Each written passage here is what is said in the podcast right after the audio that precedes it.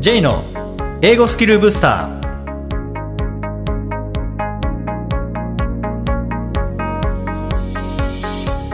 こんにちは J こと早川浩二ですこんにちは、アシスタントのあきです。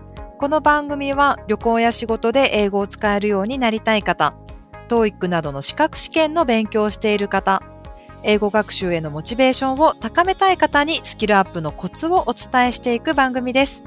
J さん、今回もよろしくお願いします。よろしくお願いします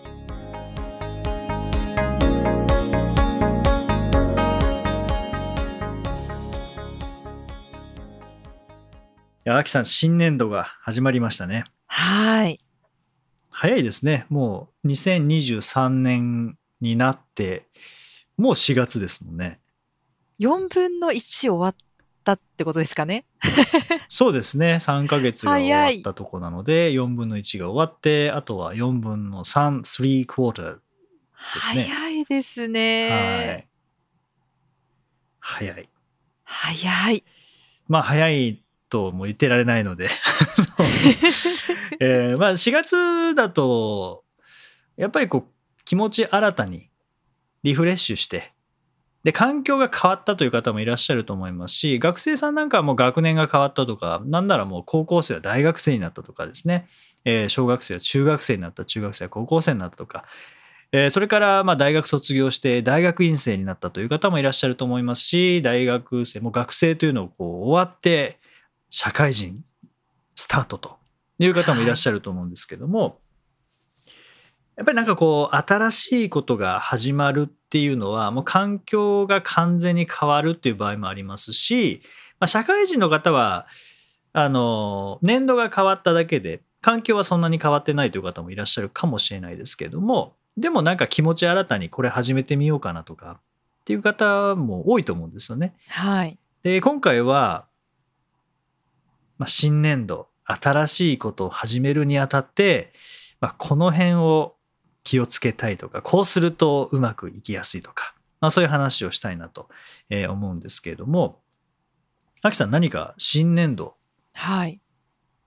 の思い出でもいいですしなんか今こう始めようと決めたこととかでもいいんですけどなんかそういうのあったりしますか？新年度ならでは、こうなんかあれですかね、やっぱり新しい環境に馴染むのに最初は多分精一杯で、うんこう新しく何かを始めようと思っても体力がついていけない、いけないみたいな人って多いと思うんですよねうん。気疲れしたりとか、いろいろ最初は大変ですよね、きっと。まあそうですね。まあ環境が変わったという方はもうそもそもす見るもの、するもの、すべてがもう新しい挑戦になりますからね。そうなんですよね。なので、こう人付き合いも大変でしょうし、なんかまずは自分のことを新しく始めるっていうよりも、そっちを頑張ってたかなっていう気がしますなるほど、ね。なるほど。まあそうですね。それも大事ですもんね。うーんはい。で、まあ今、こう、そういうまあ方もいらっしゃる一方で、こう、いやもう私は今、最高に燃えてるんだってこうモチベーションがこうかなり こう高まっている。なんならお正月よりもこの桜の時期、まあ、ちょうどお花見されたばかりの方もいらっしゃればこれからお花見をされるという方もいらっしゃるかもしれませんけどもなんかやっぱりこう花を見てこうワクワクしてよし頑張るぞみたいな感じでモチベーションがすごく高まっているという方もいらっしゃると思うんですよね。はいで、まあ、当然何かこう始めたらこう結果がついてきてほしいというところで結果出している人たちに共通していることって、まあ、結構あってその一つがスケジュールが明確っていうことだと思うんですよね。ああ、なるほど。うんまあ、当然モチベーションが高いとかっていうこともあると思うんですけども、まあ、モチベーションって、まあ、日本語訳を何にするかによってですけどねモチベーションをやる気と訳すのであればやっぱりやる気って熱量なのでこう下がっちゃう場場合っていうのもあの少なくないと思うんですよね。そういうやる気だけに頼らずにいかに継続して結果につなげるかってなるとやっぱりこう学習スケジュールというのが必要なのかなと思うんですけどもアキさんスケジュールの作り方ではい。こう工夫されていることとかあと学生さんにこうアドバイスされていることとかってありますか？あの、スケジュール作るときって、多分すごいモチベーションが高まってる時だと思うんですよね。うんあれもやりたい、これもやりたい。で、明確にスケジュールを立ててみようってなった時に、こう、気持ちが踊っていろいろ詰め込みすぎちゃう人って意外といらっしゃるんじゃないかなって思うんですよ。うんうんこう、できたらいいなっていう理想を乗せちゃうみたいな。でもそうではなくて、ちょっとまあ冷静に、本当にできるのかどうか、なんならもうちょっとこう、スケジュールに余裕を持たせておく。こう、詰め込みすぎないで、できなかった時のものをやるような余裕を持たせておく。ってことをしといた方がいいですよっていうことはよく言いますね。うん。もう本当今おっしゃった通りで、計画してる時って何でもできそうな気がするんですよね。するんですよはねい。。これ30分じゃ短いから1時間ぐらいにしとくかとかですね。で、なんかトータルしたらが 全部合わせたらなんか1日5時間ぐらいになっちゃったとか っていうこともあるので、まあ計画立ててる時って一番面白いと思うんですよね。ワクワク感も。そうですね。うんそうですね。あると思うんですけど実際まあそれ決めたことをやるっていうのは大事なんですけども決めたことがどうしてもうまくいかない場合にはもう軌道修正かけるっていう方が大事だと思うんですようね。んでまあもちろんできるかなっていうのでちょっと軽めにしておくっていうのもいいと思いますしすごくもうワクワクしてもうとりあえず詰め込んでみようという方は詰め込んでみてで実際にやってみてできるのであればそれでいいと思いますしはい。ちょっと無理だなっていう決めた時の自分はあれだけ、えーできると思ったけど実際やってみるとこうはうまくいかないなとかうん。もしくは、まあ、英語であれば例えば1日5時間やるとなった時に文法4時間やるって決めてしまった場合そんなに文法4時間やっても全然頭に入らないなっていう場合はあんまりこう時間をかけた分の効果っていうのがもしかしたらないかもしれない。ん。ですよね。そこのこう軌道修正、それは時間を短くするという軌道修正かもしれませんし、取り組む内容を少し優しくするとか、ちょっと変えるっていう軌道修正かもしれないですけども、まあ、いずれにしても決めたことを絶対にそれにこだわらなきゃいけないかというと、まあ、そういうわけではないので、やってみて合わないなとか、やってみて無理だなって思ったら、まあ、ちょっと変えて、で、またやってみて、でまたちょっとまだこれでも無理だなと思ったらまた変えてみてっていう、まあ、軌道修正をいかにかけていくか融通の利くスケジュール作りをいかにできるかっていうのが、まあ、一つの鍵じゃないかなと思うんですよね。はい、そうですね。うんでもこのスケジュールっていうのはやっぱり大事でどうしてもこうモチベーションに頼ろうとしたり意志の強さに頼ろうとする方って多いんですけど、はい。モチベーションに頼ったから継続できるというわけでもないですし意志の力だけで継続しようとすると結構辛いと思うんですよね。そうですよね。気持ちアップダウンしますからねう。んでもじゃあ例えば小学校1年生が毎日授業に出られているのはモチベーションが高いからなのか 意志が強いからなのかっていうとまあ多分違うんですよね。違いますね。はい。1時間目は算数で、2時間目は体育で、3時間目は音楽でみたいに決まってるので、算数の時間だからじゃあ算数の教科書だなとか、うんえー体育だから着替えて外行こうとかっていう、まあ、スケジュールがあるからそれに従っているのであって、そこにはモチベーションも関係なければ、まあ、意志の力も多分使ってないと思うので、はい。うん、それはなんか子供たちだけじゃなくて大人も同じだと思うんですよね。はい。うん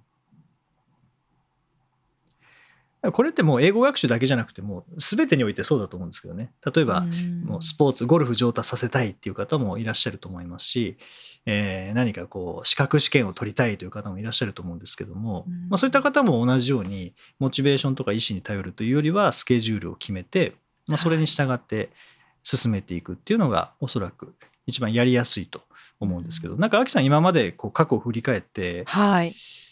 こういうスケジュールを立てた時はうまくいったとか、なんかそういうスケジュールにまつわる思い出ってあなんかこう、朝方、夜型とかっていうのも、人によってもしかしたら合う合わない、ありますよね。なんかこうね。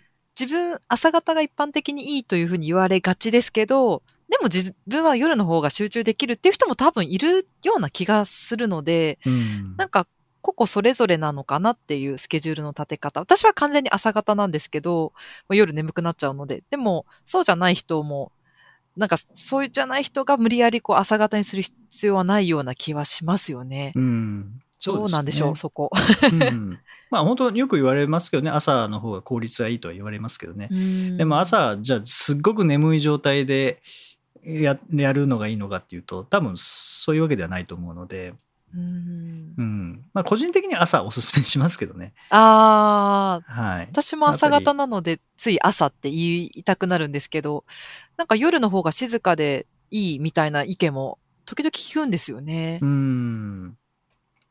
これはなんか、その人の性格とか、まああとは学習スタイルとかにもよるとは思うんですけど、僕は夜やると、夜ってなんかこう、それこそ寝るまでできてしまうので、終わりがないんですよね。ああ、確かに。で、終わりがなくてずっと長くできて集中できるならまだいいんですけども、終わりがない分、ダラダラとやってしまうってなった場合には、あんまりこう効果が出ないので、それであれば朝って終わり、何時まで出なきゃいけないみたいなのはやっぱあると思うので、あーはいはい。うん、あのそういう意味でも、こう時間制限を作るという意味でも、まあ、朝の方が、に。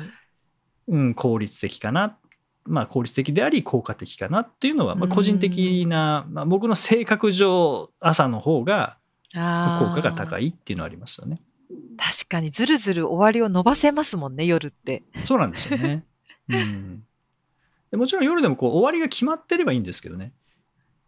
なかなか、こう、ずるずるやってしまいそうですよね。そうもうちょっと頑張ろうとか思いいながら、でもそんなに集中力が高められないみたいな時ってありますよね。まあ夜は基本的に一番疲れてる時間帯ですから、ね、はい、そうですね。なかなか集中できない集中したとしてもやっぱり疲れには勝てないので。うん。うん。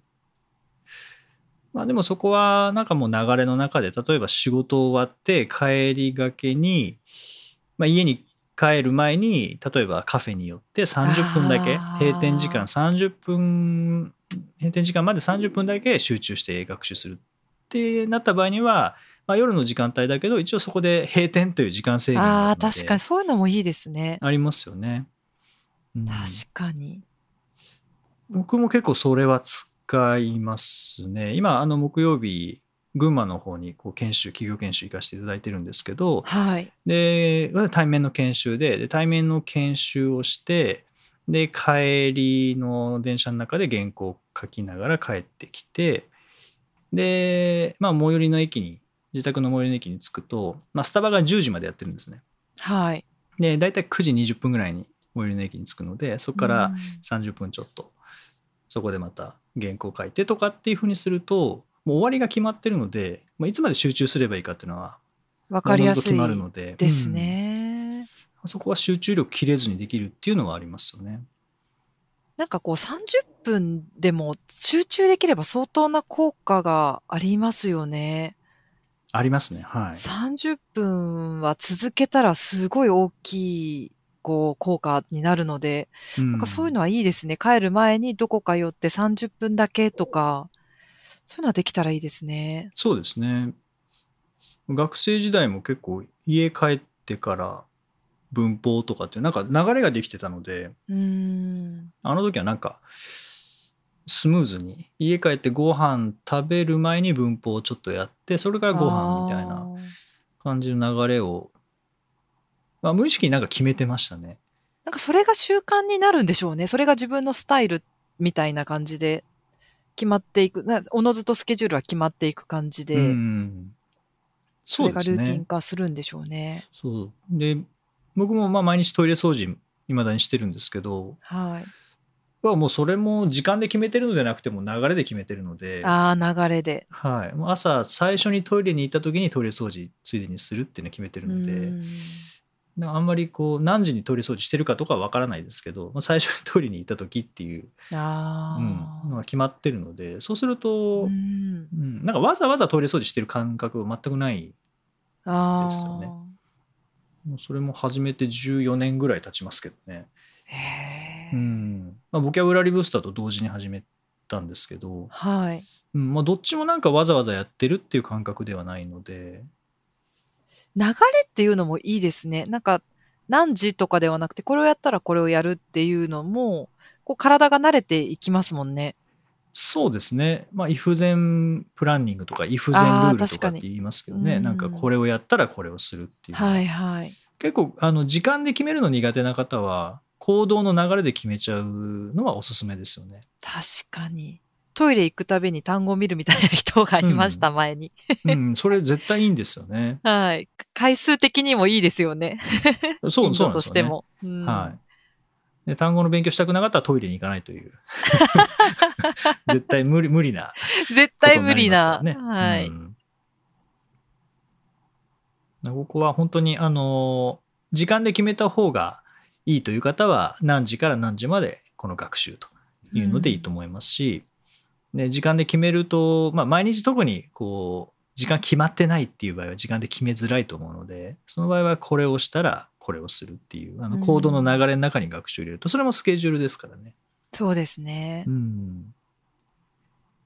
流れを決めるっていうのと、あとはもうルール化してしまうっていうふうにすると、まあこれは英語学習に限らず、何であったとしても、継続しやすくなります。習慣になりやすいですよね。はい。うんまあ、当然その中でこう無理のないスケジュールっね。ていうのは、あの絶対大事なんですけどもただ何が無理がないかってやってみないとわからないのわでかんない。はい。うんそこはもう試行錯誤しながら軌道修正かけながら続けていただくのがいいかなと思いますね。はい。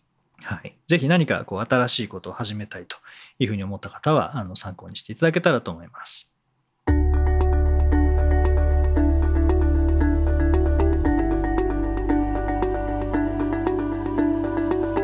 Useful expressions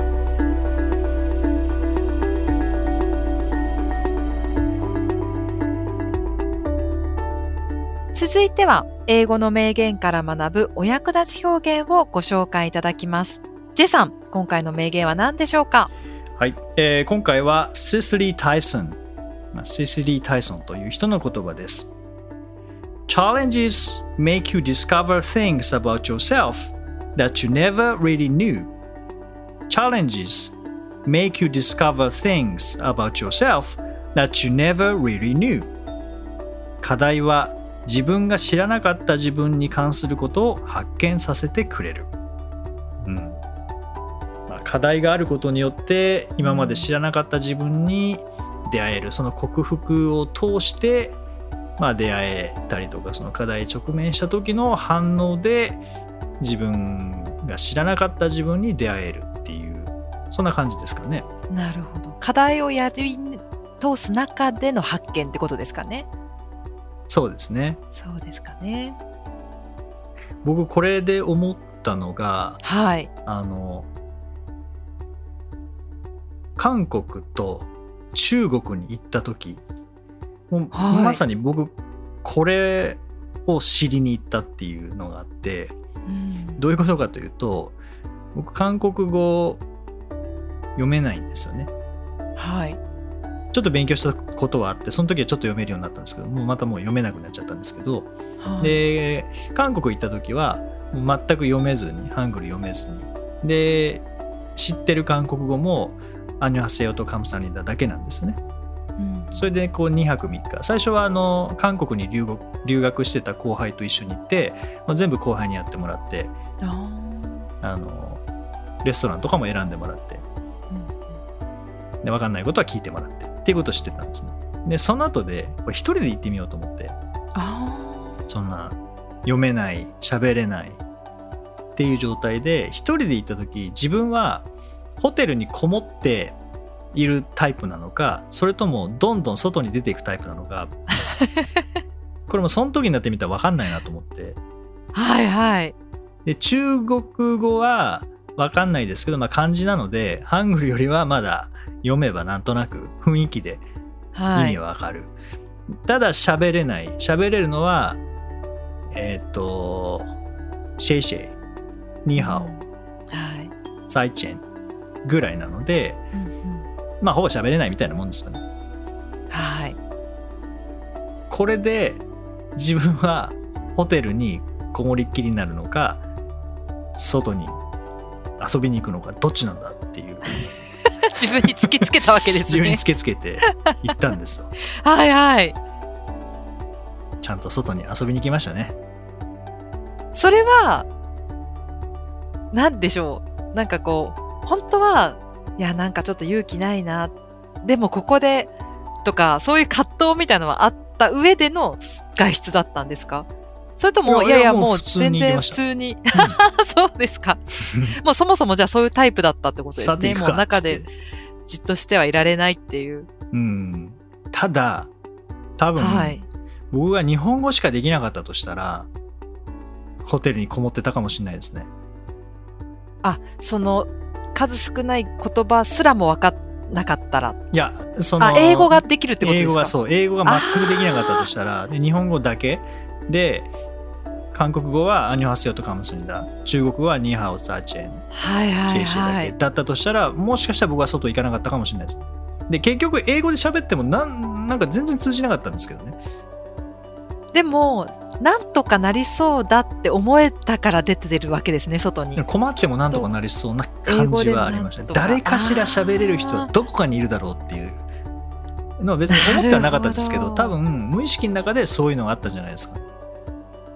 そうなんですね。うん。きっとどうにかなるだろうっていう無意識の自信ってすごくないですかなんかそういうのって、私、例えば知らない道を車で走るのってすごいできないんですよ。うんでも、車運転得意な人って、いや、結局道は一つだから、いずれ到達できるよ、みたいな感覚があるらしいんですよね。なんかその感覚と今似てるなってちょっと無意識に今思ったんですけど、なんかその、結局どうにかなるみたいなのが根底にある人って、すごいチャレンジできる人なんじゃないかなって思うんですよね。まあその分失敗もすると思いますけどね。でも結局どうにかなるよ、みたいな、その、根底にある無意識の自信。羨ましいなって思うんですよ。そうそうですね。なんか困ってもなんとかできるだろうっていうのはなんか思いながら多分外出たと思ううので。ん。それが多分ツールとしては英語ができるってことですよね。まあ通じなかったですけどねなんか 結果的には使わなかった。んうん、でも面白かったのは韓国で英語喋った時はなんかみんな動きが止まっちゃったんですよね。ああ英語が来た。やべえ英語喋れない。みたいな感じで動きが止まったんですよね、うん、それってなんか日本と似てますよね。あー、確かに。中国は英語喋ったら中国語で帰ってきたんですよあでまたーそれは聞いてることの答えとして、あ、そっか。答何を答えてるかもわかんないんですね。何を答えてるか分かんないのでもう一回英語で言ってまた中国語で帰ってきてもう一回英語で言って中国語で帰ってきたらなんとなく分かってきたのでまあ身振り手振りもありますし。言葉あんま関係ないのかなってちょっと思いましたね。なんか喋れば なんとかなるなっていうのはなんとかなる。その時には感じましたね。まあその時だけかもしれないですけど、ただまああー2泊3日なので、韓国も中国も2泊3日で行ったので、まあそんなこう深い経験ってのはできてないですけど、なるほど。うん面白いですね。そのチャレンジがあるからこそ、自分自身のタイプっていうのを客観視ちょっとできたっていうか、あ、こういうタイプなんだなっていうのを新たに知れたってことですよね。そうですね、やっぱりそういう環境ってなかなか行ったことなかったので、言葉もわからないっていう環境って、初めての海外の時もある程度英語できるようになってから行ったので、全く分からずにっていう経験、あんまりない、なかったんですよね。でもこう韓国、中国はもう全く分からないっていう状態で行って、本当に行くまで自分はどっち側の人間なんだろうってその。怖くて外に行かないのか、それちょっと冒険しようってなるのかどっちなんだろう個人的には冒険出てほしいけどなって思ったんですけどでもこれは行ってみないと分かんないので,、うんで行ってみたら、まあ、意外と普通に出かけていって確かにやってみないとわからないですよね。そうですねなんかそういう知らない場面とか困った時とかっていうのは、まあ、まさにこれでいうチャレンジズですけどその時になんか分かりますよね。自分がどういうあー確かに。人間なのか。私もこの間マラソン大会出たんですけど別に完走できればいいやっていうスタンスでずっといたんですけど大会当日になったらもしくは前日ぐらいになったらどうせやるんだったら新記録出したいみたいな感じで思ってしまってはい、どうせやるんだったらちゃんとやろうみたいな なんかそうういう自分に初めて気づいたんですよね。あなんかもう感想程度でいいじゃんってずっと思ってたんですけどね。やるんだったらちょっとやりたいな、ちゃんと、みたいな、そういう自分がムクムクと、新たな自分がこう、出てきました。いいですね。それもなんかそその状況にならないと分かんなわかんないですよね。流れとしては普段こう走られジョギングされてて、はい。で大会だからさあ行こうっていうなんかこう、まあ、公開テストみたいなもんですよね TOEIC で。そうですね。うんでなんかこう記念受験のつもりで申し込んだけどおやるならこれはベストスコア出すぞっていう感じですよね。いや、そうなんですよ。なので、もうなんかテスト適当にやろうって思ってても、いざ申し込むともしかしたら違う自分が出てくる可能性もありますよね。うん、お金かけたんだし、みたいな。それいいですね。こ のやろうって4月、この入ったばっかりで、新年度で、やっぱこう、挑戦欲っていうのはな、多分結構あると思うので。いや、意外ともしかしたら眠っているかもしれないですよね。うん。その新しい自分に、ニューミーに 会えるかもしれないですよね。いや、本当に。なので、ちょっとチャレンジする価値ってやっぱりありますよね。そう考えると。ですね、もうなんか前、今もあんのかな、CM で。後楽園遊園地で僕と握手みたいなのそのヒーローのありましたけどね。懐かしい。はい。あれのなんか、それこそ、なんか知らない環境で、知らない僕と握手ですよね。よくスラッと出てきましたね、今。すごい懐かしい。ありましたね。はい。まさに。その知らない自分がもしかしたらヒーローかもしれないですもんね。いや、本当に、それが出てきたおかげで、なんかこれから変わるかもしれないので、うん。じゃあちょっと、課題を、課題をまあ見つけてわざわざ挑戦しに行くってものでもないんですけどね。ちょっと興味あったけど、そういえばやってないなっていうことがあれば、うん。なんかその環境に入ってみるのもいいかもしれないですよね。うんはい。知らない自分に会えるかもしれませんし、もうまさにこう自分が知らなかった自分に関することを発見できるかもしれないですもんね。はい、ちょっと僕も考えてみたいと思います。はい。第161回をお送りしました。J さん。はい。えー今回リスナーの方からメッセージをいただきましたので、えーはい読ませていただきます。えー以前もメッセージをいただいたミキさんという方からです。ミキはい。こんにちは。いつもスキルブースターを楽しく聞かせていただいております。この度、えー4月からインド、えーチェン内の方へ赴任機会をいただきました。J さんのスキルブースターには、英語学習は楽しくやるものだというモチベーションの維持に勝手ながらつなげさせていただきました。英語学習を続けてきて本当に良かったなぁと少し感慨深く思っております。現在、TOEIC のスコアは830点まで伸ばすことができました。海外で働くには TOEIC のスコアだけではダメとか言われることもありますが、TOEIC を通じて学べることはたくさんあると個人的には思っておりますし、これからも学習を楽しく続けてまいります。えー目標は今年中に900点超えとしておりますので、引き続きスキルブースターを聞かせていただきながら頑張りますということでした。ありがとうございます。はいありがとうございます。ミキさん。おめでとうございます。インドへのおめでとう赴任ございますということでですね、以前あのメッセージいただいた時には、はい。あのまあ、海外勤務を目指して英語を学習していると。まさにじゃあ叶えたわけですね。はい、すごい早いですね。わあ、楽しみですね。で実はあのミキさん僕のセミナーを受講いただいた方なんですけどもはい。最初は300点台だったと思いますよね。それがはい830点ですかで。すねそして今年中に900点超えということですごい。はいおめでとうございます。完全に英語に囲まれている感じですからね。そうですはねい。ぜひあの目標の900点超え達成していただけたらと思いますし、それからまあ今日の名言にありましたけどね、もうまさに Challenges make you discover things about yourself that you never really knew が待ち受けてるわけですね。いや、またなんかご報告いただきたいですね。どんな感じか。はい、はいぜひあの近況を聞かせていただけたらと思います。まずは、えーインドへの赴任おめでとうございます。おめでとうございます。